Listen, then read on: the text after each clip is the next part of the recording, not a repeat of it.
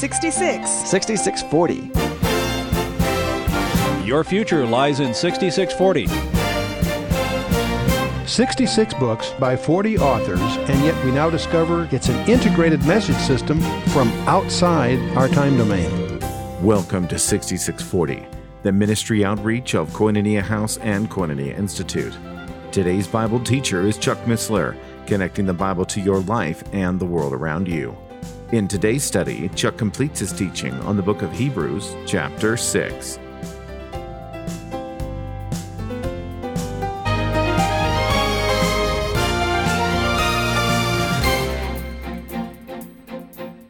But the men that went up with him said, We be not able to go up against the people, for they are stronger than we. And they brought up an evil report of the land which they had searched unto the children of Israel, saying, The land through which we have gone to search it is a land that eateth up its inhabitants thereof, and all the people that we saw in it are men of great stature. They actually were giants, some of them. And there we saw the giants. The word is actually Nephilim, the sons of Anak, which come of the giants. And we were in our own sight as grasshoppers, so we were in their sight. You and I tend to look at that as an exaggeration. When you start studying the Nephilim, they're not exaggerating by much. You're talking 9 foot, 13 foot kinds of characters. That's a little rough to do hand to hand with. So the Nephilim, this, this, in verse 33 is where the word Nephilim actually appears, not just Genesis 6. Well, that brings us to Genesis chapter 14. And all the congregation lifted up their voice and cried, and the people wept that night.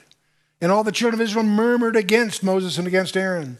And the whole congregation said unto them, Would God that we had died in the land of Egypt. They'll get their chance. Or would God that we had died in this wilderness. Wherefore hath the Lord brought us unto this land to fall by the sword, that our wives and children should be a prey? Were it not better for us to return to Egypt?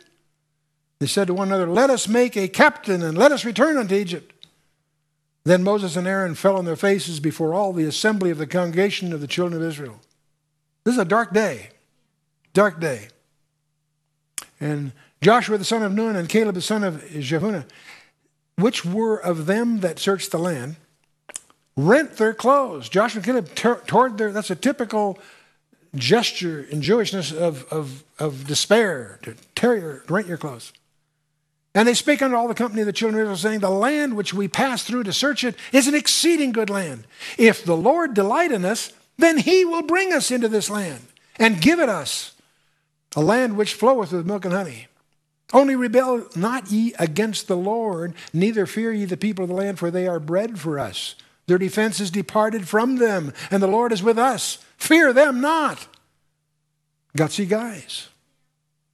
But it's two guys against ten, huh? I love what J. Vernon McGee says. This is why he doesn't believe in committees in church work. but all the congregation bade stone them with stones. Wow. That's sort of bearing a grudge, isn't it? And all the congregation bade them st- uh, stone them with stones. The glory of the Lord appeared in the temp- tabernacle of the congregation before all the children of Israel. That must have got their attention. The Lord said unto Moses, How long will this people provoke me? And how long will it be ere they believe me for all the signs which I have showed among them? You know, we could stop here and just enumerate the signs. You know, the ten plagues in Egypt, the parting of the Red Sea, go on and on and on and on. I will smite them with pestilence and disinherit them, and will make of thee a greater nation, mightier. He's going to start over. Let's scratch them. He did that back in Genesis 6, didn't he? Started the world over with eight people. He's ready to do it again. I'll smite them with pestilence and I will. Dis- what? That's an interesting word. People miss that word. I will disinherit them. They're saved. They're going back to Egypt. They'll die in the wilderness. We'll make of thee a greater nation and mightier than they. Now I love this is the this is the part you have to read with a real New York Jewish accent. I can't do that. Moses said to the Lord, Then the Egyptians will hear it. For thou broughtest up this people in thy might from among them, and they will tell it to their inhabitants of this land. For they have heard that thou, Lord, art among this people, and that thou, Lord, art seen face to face, and that thy cloud standeth over them, and that thou goest before them by day eh, time in a pillar of a cloud and in a pillar of fire by night. See what Moses is doing? He's appealing to the Lord's pride. now, if thou kill all this people as one man, then the nations which have heard the fame of thee will speak, saying, Because the Lord was not able to bring this people into the land which he sware unto them, therefore he hath slain them in the wilderness. This is Moses mimicking the propaganda that will accrue if God goes forward with this plan. I, think it's some of these conversations with Moses are an absolute riot when you realize what's going on. He goes on to say, Now I beseech thee, let the power of my Lord be great, according as thou hast spoken, saying, The Lord is long suffering and of great mercy, forgiving iniquity and transgression, and by no means clearing the guilty, visiting the iniquity of the fathers upon the children under the third and fourth generation. Pardon, I beseech thee, the iniquity of this people according unto the greatness of thy mercy. And as thou hast forgiven this people from Egypt even until now. Notice what God does in response to Moses' prayer. And the Lord said, I have pardoned according to thy word. So they're forgiven. Got it? Despite all that, they're forgiven for this lack of faith. I have pardoned according to thy word. But as truly as I live, all the earth shall be filled with the glory of the Lord. But that's an adversative connector. However, and it's not just and, it's but. I, I, par- I pardon according to the word but. And he goes on, because all these men which have seen my glory and my miracles, which I did in Egypt and in the wilderness, and have tempted me all these ten times, and have not hearkened to my voice, surely they shall not see the land which I swear unto their fathers. God swore, which I swear unto their fathers, neither shall any of them that provoked me see it. This is a key verse in Numbers 14. Surely they shall not see the land which I swear unto their fathers, neither shall any of them be uh, that provoked me to see it. But my servant Caleb, because he had another spirit in him and hath followed me fully, him will I bring into the land whereunto he went, and his seed shall possess it. Now the Amalekites cannot dwelt in the valley. Tomorrow turn you and get you into the wilderness by the way of the Red Sea. The Lord spake unto Moses and Aaron, saying, How long shall I bear with this evil congregation which murmur against me? I have heard the murmurings of the children of Israel which they murmur against me. Say to them, As truly as I live, saith the Lord, as ye have spoken in my ears, so will I do to you. Your carcasses shall fall in this wilderness, and all that were numbered of you, according to your whole number from 20 years old and upward, which have murmured against me. Doubtless ye shall not come into the land concerning which I swear to make you dwell therein, save Caleb and the son of Jephunneh and Joshua the son of Nun. Interesting repeated reference to the fact that God swore the presence of that, that um, inheritance, but they're not going to get it. I swear. Interesting. But your little ones which ye said should fall a prey, them will I bring in, and they shall know the land which ye have despised. But as for you, your carcasses shall fall in the wilderness, and your children shall wander in the wilderness forty years, and bear your whoredoms until your carcasses be wasted in the wilderness. After the number of days in which ye search the land, even forty days, each day for a year, shall ye bear your iniquities even forty years, and ye shall know my breach of promise. I, the Lord, have said, I will surely do it unto all this evil generation that are gathered together against me. In this wilderness they shall be consumed, and there they shall die. You know, it's interesting. You may recall back in chapter 3 of the Epistle of Hebrews, we touched on this in verse 17, 18, 19, but with whom was he grieved 40 years? Was it not with them that sinned, whose carcasses fell in the wilderness? And to whom sware he that they should not enter into his rest, but to them that believed not? But so we see that they could not enter in because of unbelief. Again, I want you to pick up unto whom sware he that they should not enter. This ability this commitment they should be dispossessed is an oath that God made. And he's not going to change his mind. He will not repent of that oath. You with me so far? Let's continue and finish up numbers here. And the men which Moses sent to search the land, who returned, made all the congregation to murmur against him by bringing up slander upon the land. Even those men that did bring up the evil report upon the land died by the plague before the Lord. So the other 10 spies died right there. Didn't take 40 years for them. But Joshua, the son of Nun, and Caleb, the son of Jephunneh, which were of the men that went to search the land, they lived still. And Moses told these things unto all the people of Israel, and the people mourned greatly. They rose up early in the morning and got them up to the top of the mountain, saying, Lo, we be here, and we will go up again to the place which the Lord hath promised, for we have sinned. Now, see, the point is, the people changed their mind. They repented.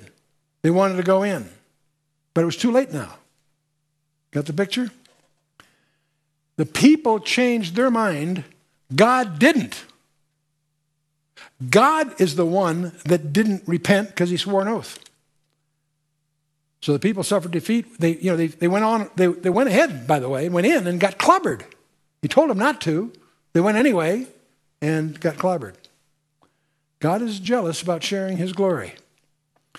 Those to whom he shows great and mighty works, and his glory should take heed. Now, they were uh, uh, accountable for all these things they saw. If they were accountable for the things they saw, how much more we, or let's say the, the, uh, the Epistle to the Hebrews, these people had seen much. They're accountable even more. But here's the point that everybody seems to miss, in my view. And I'm, a, uh, you know, uh, this is not a common view, so this could be wrong. You have to weigh it yourselves. The impossibility of repentance in Hebrews chapter 6, verse 6, may not be on the individual's part, it's on God's part. God's the one that cannot repent. He swore an oath. It's not the individuals. Later on in chapter 12 of Hebrews, we're going to find the Hebrews writer saying, Lest there be any fornicator or profane person, as Esau, he's going to talk about Esau as a reference, who for one morsel of meat sold his birthright. And ye know how that afterward, when he would have inherited the blessing, he was rejected. For he found no place of repentance. They were talking about Esau. He found no place of repentance. He repented himself. He was sorry he sold the birthright. It's too late. And he tried to get Jacob to repent, and he couldn't. It's already done. It's a done deal. Esau found no place of repentance. I'm pointing out to you that the writer to Hebrews regards the repentance not as you and I, we always think of a sinner repenting. No, repentance means a change of mind. And here, the source of the blessing is the one that could not repent. Jacob, in this sense, God in the other case. And uh, metanoia, a change of mind. It, it, it, it's, it's a, one appearance of repentance. It's interesting in. Uh, Genesis 20, uh, 27. And Isaac, his father, said to him, Who art thou? Remember when, when this is when uh, uh, uh Jacob had tricked Isaac and gotten the blessing by the uh, chicanery. Isaac, his father, said to him, Who art thou? He said, I'm thy son, thy firstborn, Esau. And Isaac trembled very exceedingly because he realized he'd been cheated and said, Who? Where is he that taketh the venison and brought it me? I've eaten of all before thou camest and have blessed him. Yea, and he shall be blessed. And when Esau heard the words of his father, he cried with a great and exceeding bitter cry and said unto his father, Bless me, even me also, my father. And he said, Thy brother came with subtlety and hath taken away thy blessing. Is, it not, is he not rightly named Jacob, which means supplanter? For he hath supplanted me these two times. He took away my birthright, and behold, now he hath taken away my blessing. He said, Hast thou not reserved a blessing for me? Isaac answered said, Esau, Behold, I have made him thy Lord. All his brethren have I given him for servants. With corn and wine have I sustained him. And what shall I do now for thee, my son? He said unto his father, Hast thou but one blessing, my father? Bless me, even me also, my father. My father. And Esau lifted up his high voice and wept.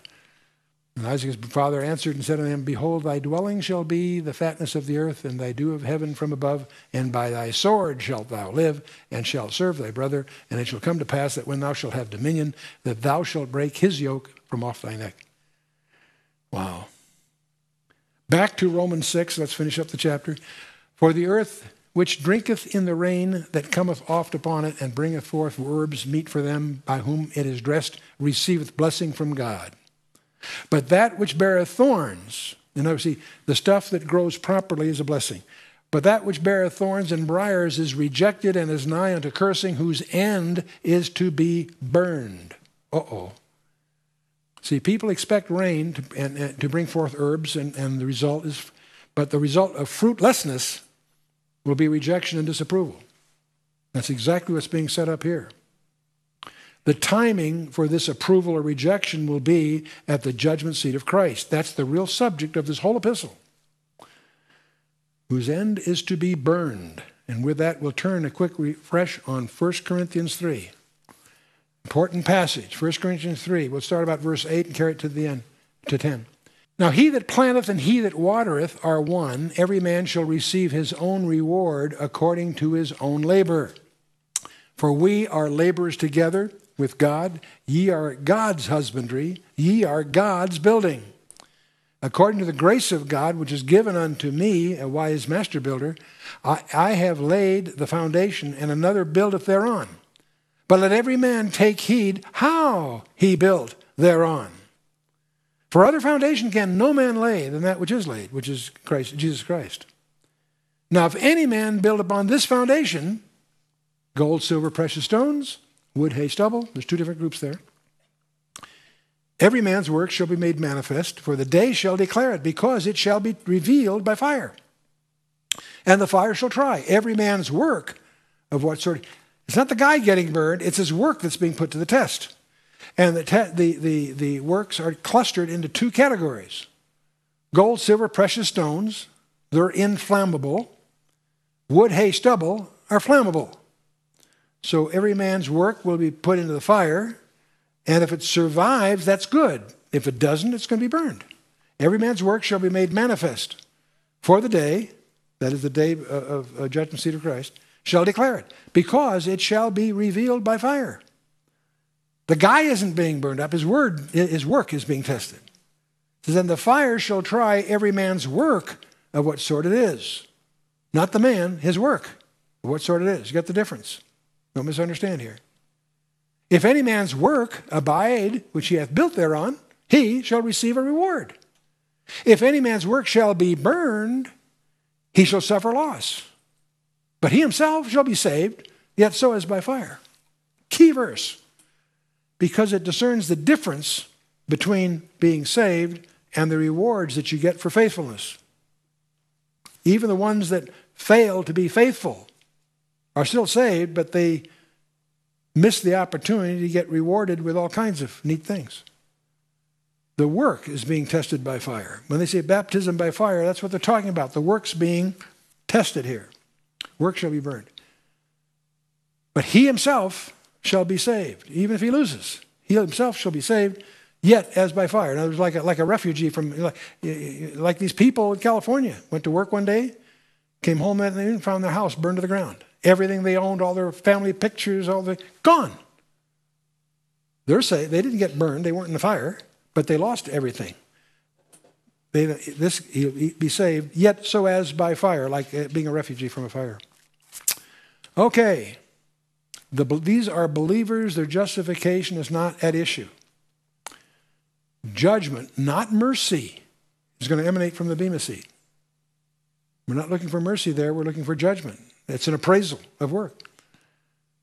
And with a just recompense of reward for works.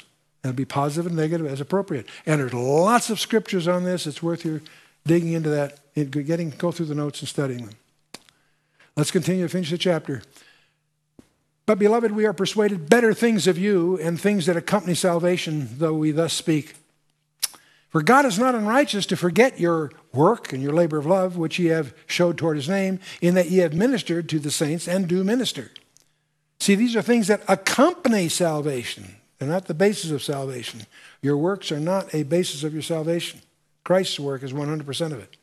But there are works that can accompany it in terms of blessings. Believers who press on to maturity receive God's blessing for rewards for the Messianic kingdom because they have lived a useful life for the Lord. I love the way uh, Dan often asks group, What have you done for Christ's sake? Sounds a little irreverent, but it gets people's attention. What have you done for Christ's sake? We desire that every one of you do show the same diligence to the full assurance of hope, even unto the end, that ye be not slothful, but followers of them who, through faith and patience, inherit the promises. See, there is more to have than just entry into heaven. Your justification stamps your passport for entry. Great. But there's more to it available if you have the patience to inherit the promises, and there are many. Which promises are optional? Check it out. Check the overcomer. The kinds of things that the overcomer. There's seven different promises of the overcomers in the book of Revelation, chapters 2 and 3. And when God made promise to Abraham, because he could swear by no greater, he sware by himself. Here's God swearing again. Interesting. Saying, Surely blessing I will bless thee, and multiplying I will multiply thee. So after he had patiently endured, he obtained the promise. He could swear by no greater. The famous passage in Genesis 12, verses 2 and 3.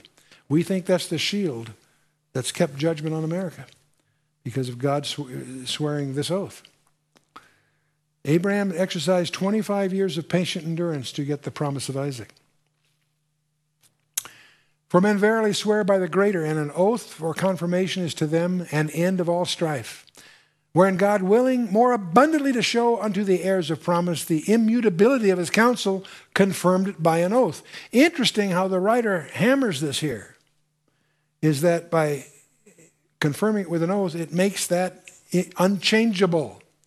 And God has sworn that if they don't do this and that, they won't inherit. The oath renders it immutable, unchangeable, not opening to, it's not open to repentance. That by two immutable things in which it was impossible for God to lie, that he might have a strong consolation who have fled for refuge to lay hold upon the hope that was set before us, which hope we have as an anchor of the soul, both sure and steadfast, which entereth unto that within the veil.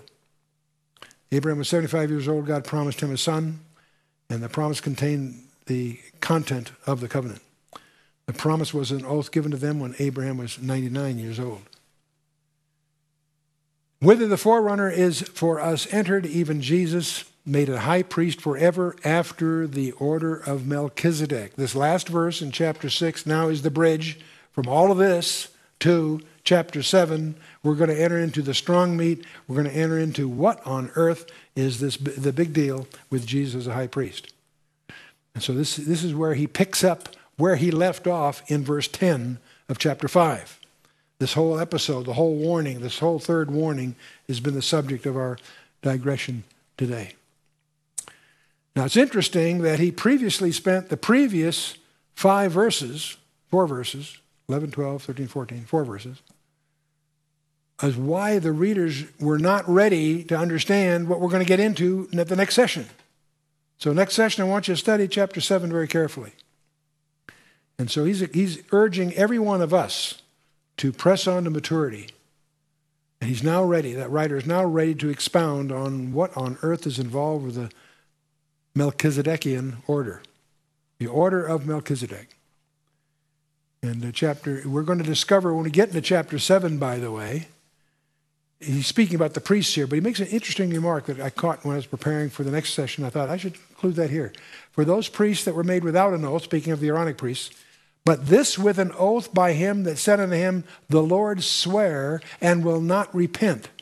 Thou art a priest forever after the order of Melchizedek. It's interesting how, all through the scripture, we find the Lord swearing an oath as foreclosing any alternatives. By God doing that, he eliminates any possibility to change his mind.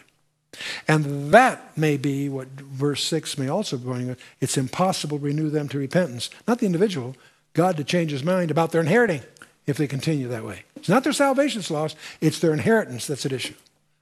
So I thought you might find that interesting. The Lord swore and will not repent. Contrasting the Aaronic priest with the kingdom of the everlasting priest. And so, change his mind. Okay, next session, we're going to develop the ultimate priesthood in chapters 7. That'll, that theme will endure all the way to 10 in various ways. And uh, this is the very material that you were not strong enough to receive until now. Okay? So let's stand for a closing word of prayer. Strange stuff, lots of different views. I've shared some views that you probably won't find in the commentaries. D- doesn't mean they're right. I'll let you let your own study be your guide, but check the scripture. In any case, understand that you're secure because you're secure in Christ because He did it all. The only thing that's at risk, and it is at risk, is your own inheritance, which will depend entirely on your faithfulness. Let's pray. Let's go before the Lord. Father, we thank you that you've loved us so much as to give us Jesus Christ, and further, that you've provided so many great and precious promises for the faithful. Help us, Father, to be faithful. Help us, Father, to prior, reprioritize our lives in the light of your grace and mercy. We thank you, Father, that you've gone to such extremes in our behalf. If I, we would just pray that you would, through your Holy Spirit and through your word, you would reignite each one of us in a new appetite, a new hunger to serve you, to respond to your calling. Help us, Father, to take every thought captive. Help us, Father, to focus all of our activities in the light of the coming kingdom.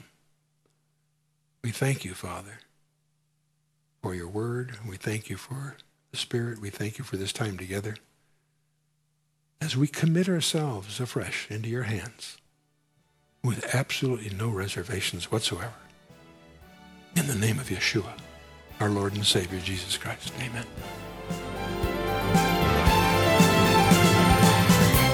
You've been listening to 6640, the ministry outreach of Koinonia House and Koinonia Institute. Today's Bible teacher was Chuck Missler, teaching through the book of Hebrews. For a complete listing of resources available, please visit khouse.org. You can also call us on 1 800 House 1 To learn more about Koinonia Institute, visit koinoniainstitute.org. Thank you for listening to 6640 and for your continued prayerful support of this ministry. Until next time, as we continue this series, may God bless you with the knowledge of His Son, Jesus Christ, as you study His Word.